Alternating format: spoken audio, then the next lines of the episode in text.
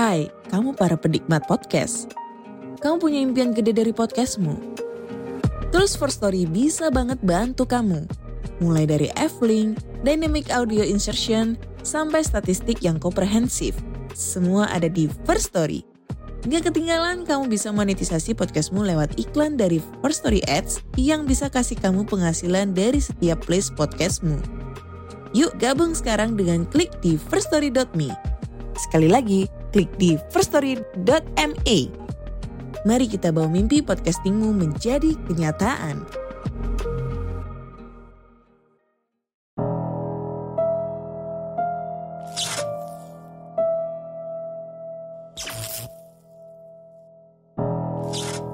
Assalamualaikum warahmatullahi wabarakatuh. Jumpa lagi di Good Night YouTube channel. Apa kabar nih teman-teman? Semoga kalian yang menonton video ini selalu diberi kesehatan dan dilancarkan rezekinya. Pada kesempatan kali ini aku akan menceritakan pengalaman horor dari pendaki Gunung Merapi. Di dalam cerita ini ada tiga sudut pandang dari tokoh yang berbeda, yaitu Mika, Benny, dan Vita. Tapi di sini sudah diringkas menjadi satu. Soalnya kalau diceritakan dari masing-masing sudut pandang, itu akan panjang banget dan sangat berbelit-belit. Untuk cerita lebih lengkapnya, silakan simak video ini sampai selesai. Good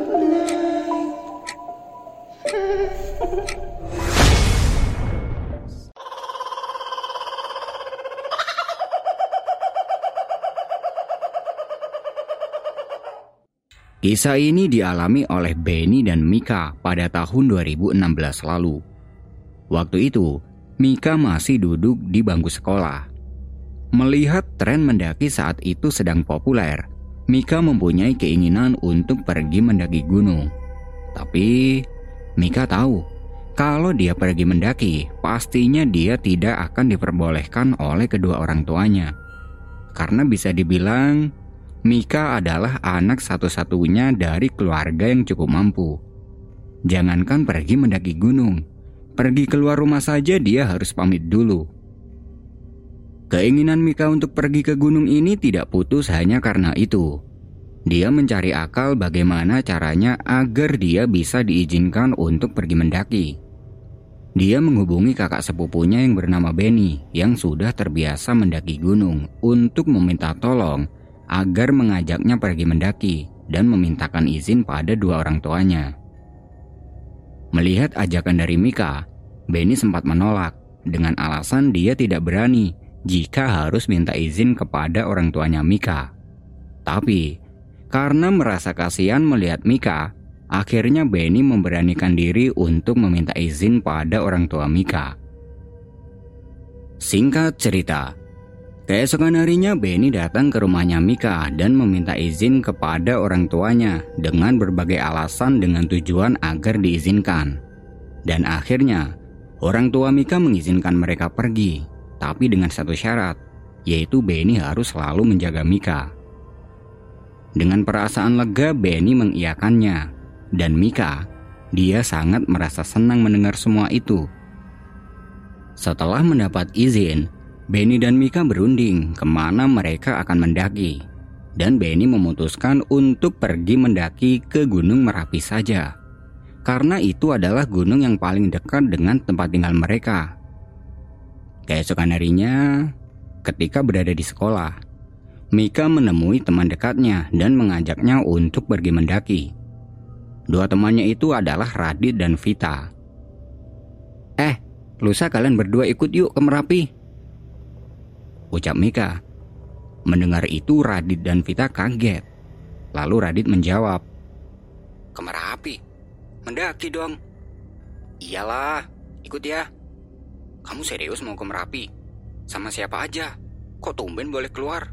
Apalagi mendaki gunung. Kalian tenang aja, kalau nggak dibolehin nggak mungkin aku ngajakin kalian. Bolehlah, tapi aku nggak mau ikut campur ya kalau nanti kamu dimarahin ortu. Kalian tenang aja, semua resiko ditanggung sopir. Yang penting kalian siapin aja buat lusa. Radi dan Vita pun menyetujui ajakan Mika dan betapa senangnya Mika pada hari itu. Sepulang sekolah, Mika mengajak mereka berdua pergi ke toko outdoor untuk membeli peralatan mendaki. Karena mereka berdualah yang tahu peralatan apa saja yang diperlukan untuk mendaki gunung. Dan setelah semuanya sudah terbeli, mereka pulang ke rumah masing-masing. Malam harinya Benny menghubungi Mika melalui telepon dan memberitahunya agar berolahraga kecil-kecilan dengan tujuan agar tidak kaget nantinya. Singkat cerita, tibalah hari keberangkatan. Sepulang dari sekolah terlihat Benny sudah menunggu Mika di rumahnya dan siang itu mereka berangkat dengan mengendarai mobil.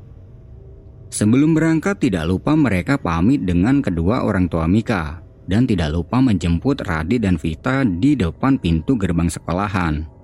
Setelah dijemput, mereka langsung berkendara menuju ke tempat tujuan.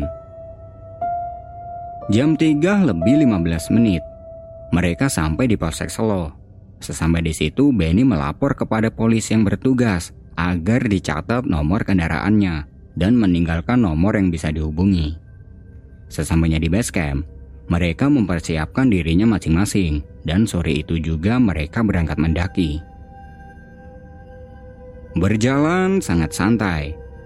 Mereka berjalan dengan posisi Radit di paling depan, dilanjut dengan Vita, Mika, dan Benny di paling belakang sebagai sweeper. Di sepanjang perjalanan Mika merasa sangat senang karena ini adalah pertama kalinya dia menginjakan kaki di pegunungan. Setelah kurang lebih satu jam berjalan, sampailah mereka di pos satu. Sesampai di situ mereka istirahat untuk minum dan ngemil makanan ringan. Di pos satu itu, pemandangannya luar biasa indah. Terlihat gunung merbabu yang menjulang tinggi di sebelahnya. Melihat itu Mika bilang pada Benny, Mas, itu gunung apa? Gunung Merbabu itu, Dek. Kenapa nggak ke situ aja? Berat, nanti aja Mas ajakin ke sana.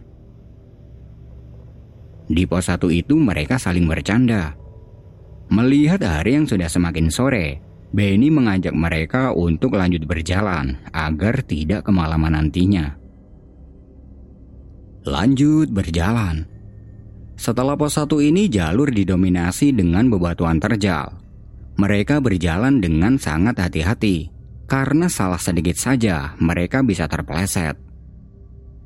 Hari mulai gelap. Karena kondisi jalan yang semakin gelap, mereka menyalakan senternya masing-masing. Dan sampailah mereka di pos 2 sekitar jam 7 malam. Sesampai di situ mereka istirahat lagi untuk mengembalikan tenaga yang sempat terkuras karena terjalnya jalur yang mereka lalui tadi. Di pos 2 Benny mengeluarkan alat masaknya untuk membuat minuman hangat. Dan di pos 2 itu, Mika terlihat sudah sangat kelelahan. Melihat itu Benny bertanya pada Mika. Capek dek? Capek banget. Jawab Mika dengan lemas. Lalu Benny bilang lagi. Ya beginilah kalau naik gunung. Yaudah kamu istirahat dulu aja. Nanti kalau udah gak capek kita lanjut. Benny menggelar matrasnya agar bisa digunakan untuk istirahat. Sambil menunggu tenaga kembali pulih, Benny mengobrol dengan Radit sambil menikmati kopi buatan Benny. Ketika Benny dan Radit sedang asyik mengobrol, Mika tertidur pulas di atas matras. Melihat itu Benny membiarkannya, karena dia mengira mungkin Mika sedang kecapean karena ini adalah pengalaman pertamanya mendaki gunung. Mereka bertiga pun mengobrol dan saling bercerita. Nah, ketika mereka sedang asyik mengobrol itu, salah satu temannya yang bernama Vita merasa seperti ada yang meniup bagian belakang lehernya dengan pelan. Awalnya Vita mengira itu adalah hembusan angin. Tapi, malam itu angin tidak berhembus karena terlihat beberapa dedaunan di sekitarnya terlihat diam. Jadi tidak mungkin kalau tadi adalah hembusan angin. Tidak lama setelah itu tanpa disengaja Vita menoleh ke arah Mika yang sedang tidur. Dan dia dikagetkan oleh sebuah bayangan putih yang melintas di sebelahnya Mika yang sedang tidur. Bayangan putih itu hanya sekilas, tapi terlihat sangat jelas. Melihat itu Vita kaget Lalu Radit bertanya pada Vita. Ada apa, Fit? Eh, nggak ada apa-apa kok. Nggak ada apa-apa kok kaget. Ambilin minum dong, Dit. Aku haus. Ucap Vita mengalihkan perhatian mereka. Lalu Benny menyahutnya. Vita, jangan kebanyakan bengong ya. Hmm, iya mas. Jauh Vita. Setelah minum seteguk air, Vita berbisik pada Radit. Barusan kayak ada bayangan yang lewat di dekat Mika. Mendengar itu Radit tersentak. Lalu dengan berbisik dia menjawab. Hus, jangan ngomong aneh-aneh. Melihat mereka yang sedang berbisik-bisik, Benny bertanya. Kalian sedang ngomongin apa sih? Enggak mas, lanjut jalan yuk. Aku ngerasa nggak enak di sini. Jawab Vita. Mendengar ucapan Vita, mereka berdua merinding. Benny berpikir, apa jangan-jangan Vita ini habis melihat sesuatu yang tidak wajar? Benny pun segera mengemasi peralatan masaknya dan membangunkan Mika yang masih tertidur. Setelah dibangunkan, Mika terlihat sangat lemas. Dia merasa kepalanya sangat pusing dan pandangannya buram. Dia mengira mungkin ini karena efek bangun tidur. Mika tidak bilang tentang keadaannya ini pada mereka semua. Dia hanya minta ambilin air untuk diminum. Setelah selesai minum, dia merasa agak baikan. Kemudian mereka lanjut berjalan. Lanjut berjalan. Sambil berjalan, Mika berusaha menahan pusing yang dirasakannya tanpa bilang pada teman-temannya. Karena dia tidak ingin menjadi beban. Dan di sisi lain, Mika lah yang mempunyai acara pendakian ini. Di tengah-tengah perjalanan menuju ke pasar Bubra, tepatnya ketika mereka sampai di area Watu Gajah. Tiba-tiba, dari sela-sela pepohonan Mika melihat ada sosok orang yang berpakaian hitam dengan wajah yang sangat pucat. Dia sedang menatap ke arahnya. Melihat itu spontan Mika berteriak sambil menutup mukanya dan menyembunyikan mukanya itu di pundaknya Benny. Melihat Mika yang tiba-tiba seperti itu, mereka semua kaget, terutama Benny. Kamu kenapa, Dek? Ucap Benny sambil merangkul Mika. Sambil ketakutan Mika menjawab, "Ada yang liatin aku di sana." Jawab Mika sambil menunjuk ke arah orang yang dilihatnya tadi. Spontan mereka semua menoleh ke arah yang ditunjuk Mika. Tapi mereka tidak melihat ada apa-apa dan siapa-siapa di situ. Melihat kejadian ini mereka semua merinding. Lalu Vita mendekati Mika sambil berucap. Gak ada apa-apa Mik, yuk lanjut jalan lagi yuk. Pelan-pelan Mika membuka telapak tangan yang tadi menutupi mukanya sambil menganggukkan kepala. Setelah itu Benny berkata, Gak ada siapa-siapa dek, ayo lanjut jalan lagi, deketan sama mas. Lanjut berjalan. Karena merasa ketakutan di sepanjang perjalanan Mika menggandeng tangannya Benny. Karena dia merasa di sekelilingnya itu ada banyak pasang mata yang sedang memperhatikannya. Singkat cerita, Sampailah mereka di pasar Bubra. Di situ, di dalam pandangan Mika penuh dengan kabut. Dan di pasar Bubrah itu, samar-samar dia melihat ada beberapa bangunan kayu yang tidak berpenghuni. Dan beberapa tenda pendaki yang sudah berdiri berhadapan dengan bangunan kayu tersebut. Bangunan itu terlihat mirip sekali dengan bangunan-bangunan rumah adat Jawa kuno Meika mengabaikan semua itu karena dia mengira mungkin itu memang bangunan milik warga lereng Gunung Merapi yang sengaja didirikan di sini.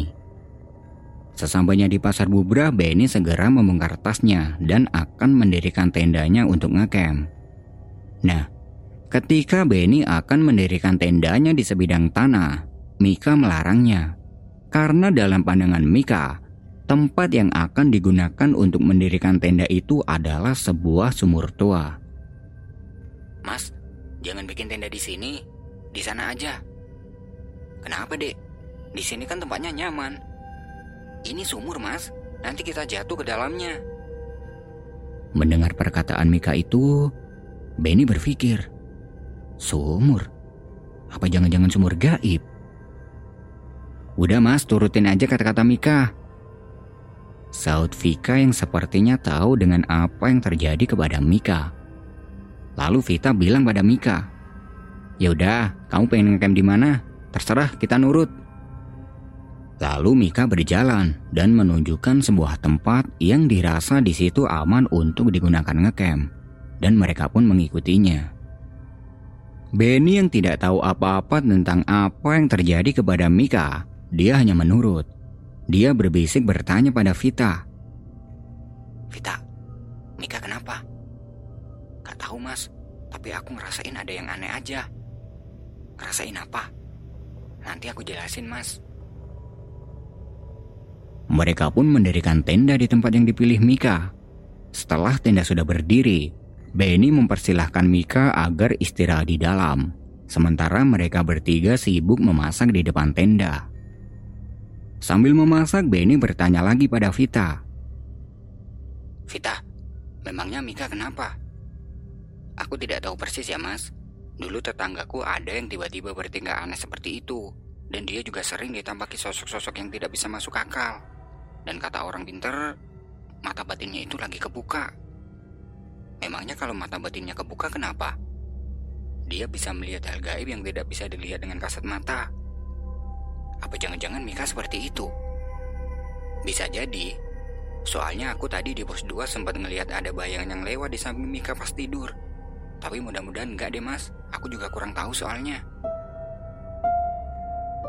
Mendengar penjelasan dari Vita, Benny ikut merasa takut. Begitupun dengan Radit yang dari tadi mendengarkan percakapan mereka berdua. Benny takut kalau terjadi apa-apa kepada Mika. Di dalam tenda, Mika mendengar ada orang yang sedang memanggil-manggil namanya dari belakang tenda. Mika, Mika. Suara itu mirip banget dengan suara Benny. Jadi, Mika mengiranya itu adalah suara Benny yang sengaja memanggil-manggil Mika. Mika pun menjawab suara itu. Dan setelah dia menjawab, suara itu berkata pada Mika, Dek, jangan biarkan pikiranmu kosong ya. Bahaya. Iya mas, aku nggak apa-apa kok. Ya udah kamu istirahat aja dan jangan pergi jauh-jauh dari Mas Benny. Di sisi lain, dari luar tenda mereka yang sedang sibuk memasak mendengar Mika sedang berbicara sendiri. Mereka pun datang ke dalam tenda untuk melihat Mika sedang bicara dengan siapa. Setelah dilihat, ternyata Mika sedang berbicara seorang diri sambil menghadap ke belakang tenda. Benny pun langsung masuk menghampiri Mika dan bertanya, Dek, kamu ngomong sama siapa? Loh, Bukannya Mas Benny tadi yang manggil-manggil aku. Kamu jangan ngarang, Dek. Mas Benny dari tadi di depan tenda sama Radi dan Vita. Tapi barusan ada suara Mas Benny di belakang tenda. Mika kebingungan. Ternyata yang berbicara dengan Mika itu adalah bangsa jin yang menyerupai suara Benny. Benny langsung memeluk Mika sambil dia berucap. Bah, Amit, iki putumu mau pengen tolan. Gak enek niat elek liane. Jadi tolong paringi restu. Bah, tolong. Ini cucumu hanya ingin main ke sini, tidak ada niat jelek lainnya. Jadi tolong berikan izin kepada kami. Di sisi lain, dari luar tenda Radi dan Vita merinding mendengar kata-kata yang diucapkan Benny itu. Dan mereka juga menjadi takut melihat semua kejadian ini. Malam semakin larut Terlihat Mika sudah terlelap tidur. Dan Benny, dia mempersilahkan Radit dan Vita agar beristirahat di dalam tenda. Sementara Benny, dia berencana tidak tidur untuk menjaga Mika, takutnya terjadi apa-apa. Vita pun masuk ke dalam tenda untuk istirahat, tapi tidak dengan Radit. Dia ingin menemani Benny untuk menjaga Mika. Mereka sengaja tidak bilang pada beberapa pendaki lain yang ada di situ karena mereka tidak ingin merepotkannya. Di sisi lain, Tempat camp mereka itu letaknya lumayan jauh dari tenda pendaki lain. Sambil begadang, mereka menghabiskan beberapa cangkir kopi dan beberapa batang rokok sambil berbincang-bincang di tengah dinginnya pasar bubrah Gunung Merapi. Dan ketika mereka sedang asik menikmati dinginnya malam itu, tiba-tiba terdengar ada suara berisik yang bersumber dari dalam tenda. Mendengar itu mereka berdua segera melihat ke dalam tenda karena takutnya terjadi apa-apa kepada Mika. Setelah dilihat, syukurlah ternyata Mika masih dalam keadaan tidurnya. Mereka pun kembali melanjutkan ngopinya di depan tenda dan tanpa mereka tahu, ternyata malam itu ada bangsa jin yang sengaja mengajak Sukmanya Mika keluar dari raganya. Ketika sedang tidur lelap, tiba-tiba Mika merasa seperti ada yang membangunkannya. Tapi, semua itu terasa aneh. Entah ini hanya mimpi atau apa, tapi terasa sangat nyata. Setelah membuka matanya, Mika melihat ada sosok wanita yang duduk di sampingnya dan mengulurkan tangannya kepada Mika. Seolah-olah dia ingin mengajak Mika Mika pun meraih tangan sosok itu, dan sosok itu menarik tubuhnya Mika hingga dia duduk dari tidurnya. Setelah duduk, sosok itu tiba-tiba menghilang begitu saja. Mika segera keluar dari tenda untuk mencari sosok yang tadi. Sesampainya di luar tenda, dia melihat Benny dan Radit sedang duduk sambil minum kopi. Dan sebuah pemandangan yang benar-benar membuat Mika tercengang. Di luar tenda itu, Mika melihat ada banyak orang yang sedang mondar-mandir tanpa tujuan dan beberapa bangunan yang sama seperti yang tadi dilihatnya. Tidak lama setelah Mika berada di luar tenda, semua orang yang tadinya mondar-mandir itu tiba-tiba matanya menatap tajam ke arah Mika yang sedang berdiri karena takut Mika mendekati Benny dan Radit yang sedang duduk di depan tenda. Tapi anehnya, mereka berdua tidak merespon keberadaan Mika. Beberapa kali Mika memanggil Benny, tapi tetap saja mereka tidak ada respon. Seakan-akan mereka tidak menyadari keberadaan Mika di situ. Tidak lama kemudian, dari belakang Mika mendengar ada suara yang berucap. Kamu bisa melihat semuanya. Ikutlah denganku dan kamu akan baik-baik saja. Mendengar suara itu spontan Mika langsung menoleh ke belakang. Dan ternyata yang bicara itu adalah sosok wanita cantik bermahkota kerajaan dengan memakai kebaya hijau dan dihiasi putih bunga melati. Wanita itu mengajak Mika untuk pergi ke sebuah tempat dan tanpa ada perasaan takut, Mika berjalan mengikuti sosok wanita itu. Wanita itu menuntun Mika ke sebuah istana yang sangat megah. Melihat istana itu, Mika tercengang. Seakan-akan dia tidak percaya dengan apa yang dilihatnya itu. Lalu, wanita itu berkata pada Mika, Ikutlah masuk denganku, kamu akan lebih nyaman di dalam sana. Mendengar ajakan itu, Mika merasa takut. Dia takut kalau wanita ini akan mencelakainya. Tapi, di tengah ketakutannya itu tiba-tiba ada dua orang tua yang menghampirinya. Dan mereka berkata, Jangan takut, masuklah. Mika pun masuk bersama wanita berkebaya hijau itu. Sesampai di dalam istana, dia terheran-heran karena di dalam istana itu suasananya sangat sejuk dan damai. Beberapa kali dia disambut orang-orang penghuni istana tersebut. Meka bingung dengan keadaan ini. Dia berpikir, aku sedang berada di mana ini? Melihat keadaan istana yang seperti itu, perlahan rasa takut Mika hilang. Kemudian wanita berkebaya hijau itu berjalan menuju ke sebuah ruangan dan duduk di sebuah kursi yang di sebelahnya ada dua dayang. Setelah duduk, wanita itu mempersilahkan Mika untuk ikut duduk juga di sebuah kursi yang terletak di sampingnya. Kemari duduklah di sebelahku. ucap wanita berkebaya hijau. Di situ, Mika diperlakukan layaknya seorang putri. Karena merasa tidak pantas dengan perlakuan ini, Mika menolaknya. Tapi wanita itu tetap memintanya untuk duduk di sampingnya. Hingga akhirnya Mika pun duduk di sebelah wanita itu. Ketika sedang duduk, dia memberanikan diri untuk berbicara dengan wanita berkebaya hijau itu. Maaf, saya sedang berada di mana ya? Kamu sedang berada di sebuah istana. Istana? Benar, Sukmamu telah masuk ke alam gaib. Meika tersentak setelah mendengar ucapan dari wanita itu. Lalu, dengan kata yang terpatah-patah dia bertanya, Bagaimana caranya aku bisa kembali ke alamku sendiri? Jangan khawatir, jika tiba waktunya kamu akan kembali. Ucap wanita itu sambil tersenyum kepada Mika.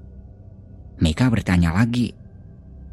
Kalau boleh tahu, saya harus memanggil Anda siapa? Panggil saja aku Nyai. Mika hanya menganggukkan kepala. Tidak lama kemudian, Nyai itu memanggil dua orang tua untuk menghadapnya. Ternyata, dua orang itu adalah orang yang menghampiri Mika sebelum dia masuk ke istana ini tadi. Dan kedua orang itu bersenjatakan sebuah keris. Setelah menghadap, Nyai berkata pada Mika, Kamu pasti akan bosan jika di sini terus. Ikutlah dengan mereka. Ikut ke mana, Nyai? Mereka akan membawamu keliling istana. Mika pun menganggukkan kepalanya dan berdiri dari duduknya untuk ikut dengan dua orang itu. Mereka pun berjalan keliling istana yang sangat megah ini. Dan setelah puas berkeliling istana, kedua orang tua itu mengajak Mika keluar dari istana. Sesampai di luar, ternyata suasananya sangat ramai seperti di sebuah desa. Tidak lama kemudian, ada sebuah kereta kuda yang menghampiri mereka dan berhenti tepat di depan Mika. Kedua orang tua itu mempersilahkan Mika untuk masuk ke dalam kereta kuda tersebut. Lalu Mika bertanya, "Kita mau ke mana, kek?" Sambil menunggu waktumu kembali, kita akan keliling desa ini. Mika pun masuk ke dalam kereta itu, kemudian disusul dengan dua orang tersebut. Setelah masuk, kereta itu membawa Mika berkeliling desa. Berjalan berkeliling desa. Di tengah perjalanan itu, Mika melihat-lihat keadaan di sekelilingnya yang terdapat beberapa bangunan rumah Jawa kuno. Setelah sekian lama berkeliling desa, mereka masuk ke sebuah pasar yang sangat ramai dengan meja yang tertata di setiap penjual yang ada di pasar itu. Dan di pasar itu, dari kejauhan dia melihat Benny dan Radit sedang duduk berdua dan saling mengobrol. Melihat itu spontan Mika meminta berhenti dan berlari mendekati Benny dan Radit. Setelah didekati, Mika bilang pada mereka, Mas Benny. Tapi Benny tidak meresponnya. Seakan-akan dia tidak menyadari keberadaan Mika. Karena tidak ada respon dari Benny, Mika pun memanggil Radit. Radit, ini aku Mika. Dan Radit pun juga tidak meresponnya. Mika tidak tahu apa yang sedang terjadi dan kenapa mereka ini tidak ada yang merespon keberadaan Mika. Lalu, dua orang tua itu mendatangi Mika dan memegang pundaknya Mika sambil dia berucap. Kalian beda dimensi jadi mereka tidak akan menyadari keberadaanmu di sini.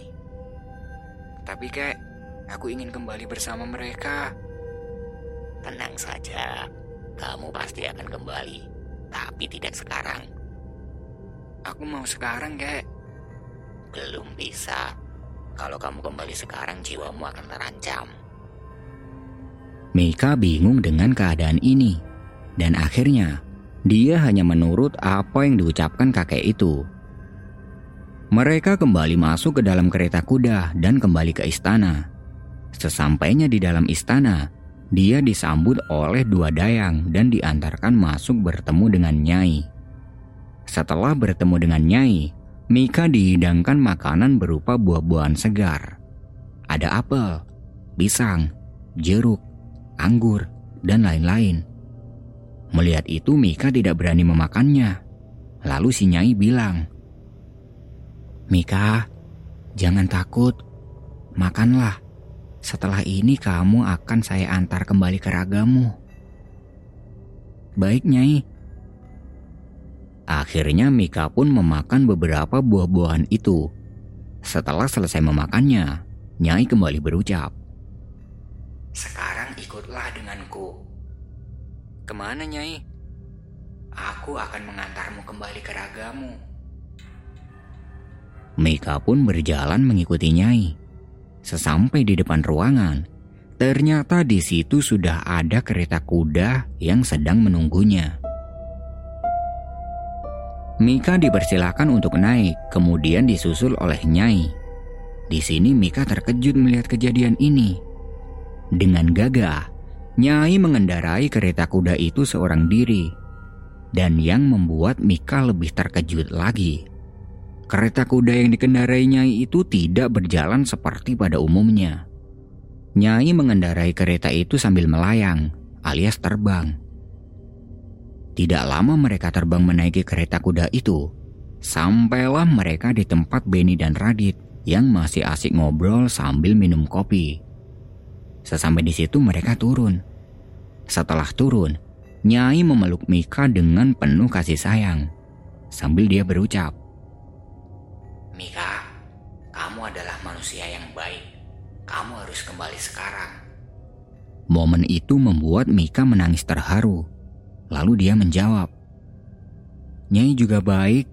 Aku tidak akan pernah melupakan kebaikan Nyai. Perlahan, Nyai melepaskan Mika dari pelukannya sambil dia tersenyum.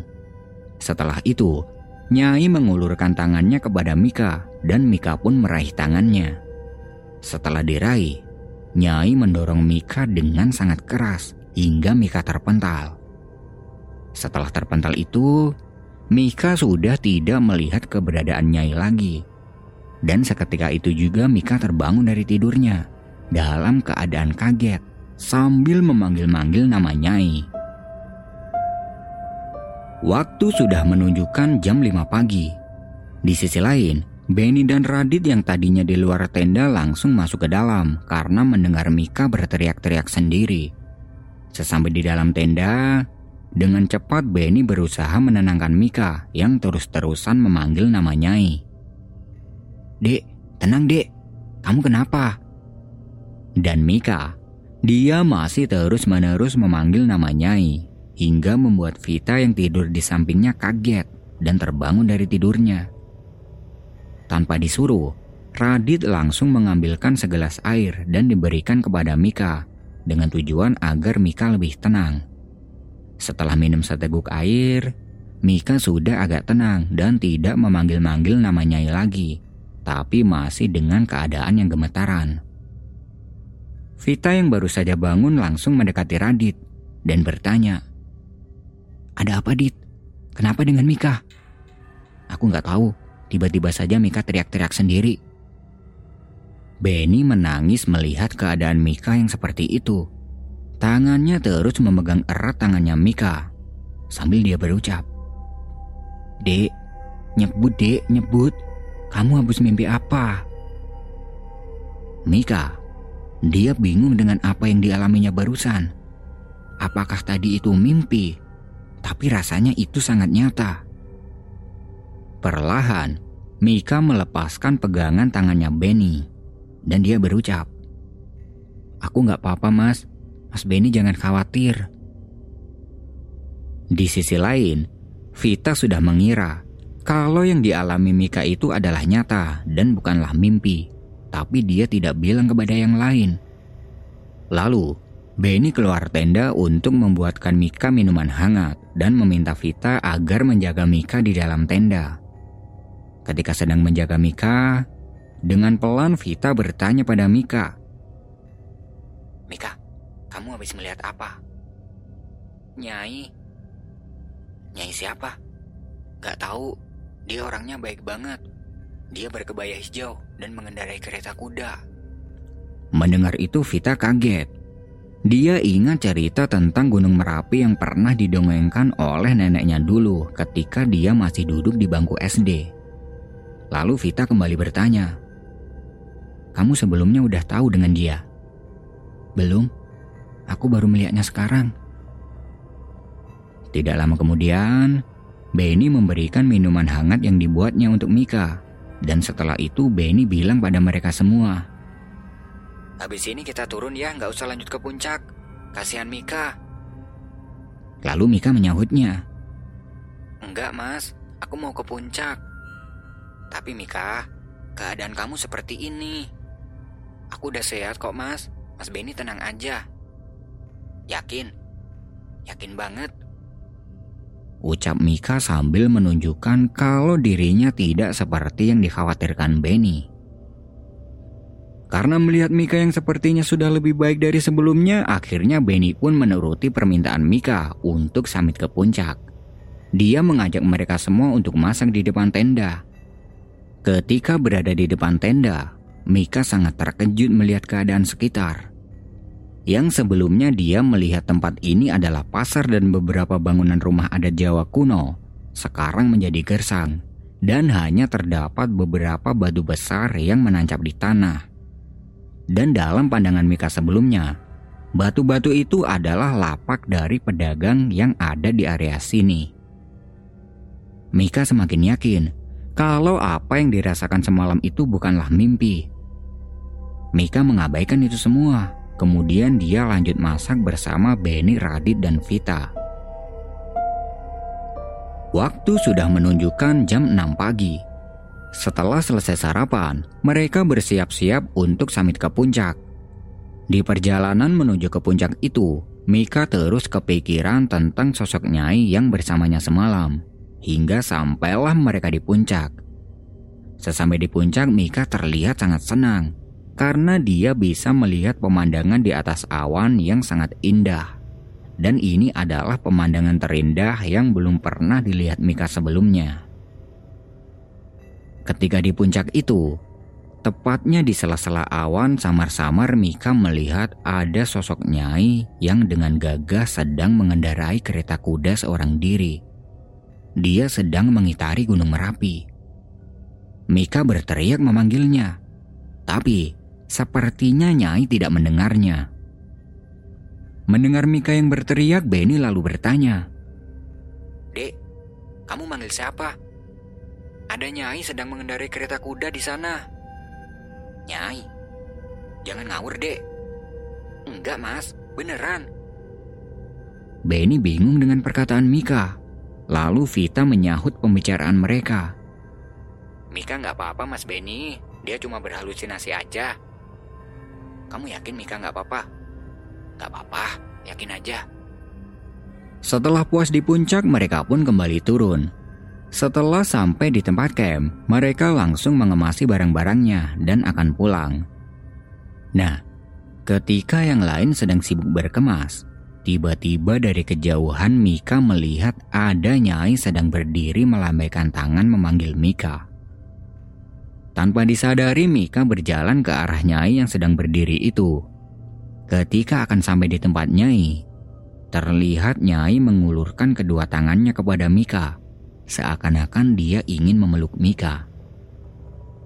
Vita yang melihat Mika sedang berjalan menjauh dari teman-temannya langsung memberitahu Benny. Mas Benny, itu Mika mau ke mana? Tanpa menjawab, Benny segera berlari menyusul Mika dan disusul dengan Radit dan Vita. Sesampai di tempat Mika yang sedang berjalan, Benny menarik tangannya Mika sambil dia bilang, Kamu mau ke mana dek? Mendengar itu spontan Mika kaget dan menoleh ke arah Benny yang sedang berbicara kepadanya. Dan setelah pandangannya diarahkan kembali ke arah Nyai, tiba-tiba Nyai sudah tidak ada. Karena tidak ada jawaban dari Mika, Benny kembali bertanya. Dek, dengar Mas Benny, kamu mau ke mana? Tadi aku dipanggil Nyai di situ. Nyai? Nyai siapa? Vita menyahut pembicaraan mereka. Udah mas, ayo kita turun sekarang. Mereka pun berjalan kembali turun. Sebelum meninggalkan pasar Bubra, dari atas puncak Merapi Mika melihat Nyai sedang melambaikan tangannya kepada Mika untuk mengucapkan selamat tinggal. Mika pun melambaikan tangannya kepada Nyai sambil tersenyum. Dan tingkah laku Mika ini membuat Benny sangat cemas. Tapi Vita berusaha menenangkan Benny agar tidak berpikir aneh-aneh. Singkat cerita, sampailah mereka kembali di base camp. Sesampai di situ mereka langsung masuk mobil dan pulang. Di tengah perjalanan pulang, Mika menceritakan tentang yang dilihatnya itu kepada teman-temannya. Begitu juga dengan apa yang dirasakan Vita terhadap Mika. Ternyata, apa yang dilihat Mika itu beneran nyata dan bukanlah mimpi. Menurut Vita, mata batin Mika sempat terbuka dengan sendirinya setelah dia tidur di pos 2 kemarin dan tertutup sendiri setelah dia bangun tidur di pasar Bubra. Karena terbukanya mata batinnya Mika itu, banyak sekali bangsa jin yang ingin membawa Mika, termasuk sosok orang yang berpakaian hitam yang dilihat Mika di Watu Gajah kemarin. Tapi beruntunglah Mika bisa bertemu dengan sosok Nyai dan melindungi Mika. Nah, itu tadi adalah pengalaman horor yang dialami oleh Mika dan teman-temannya ketika dia melakukan pendakian ke Gunung Merapi. Terima kasih buat teman-teman yang sudah nonton video ini sampai selesai. Aku pamit undur diri dulu ya. Good night and see you next time.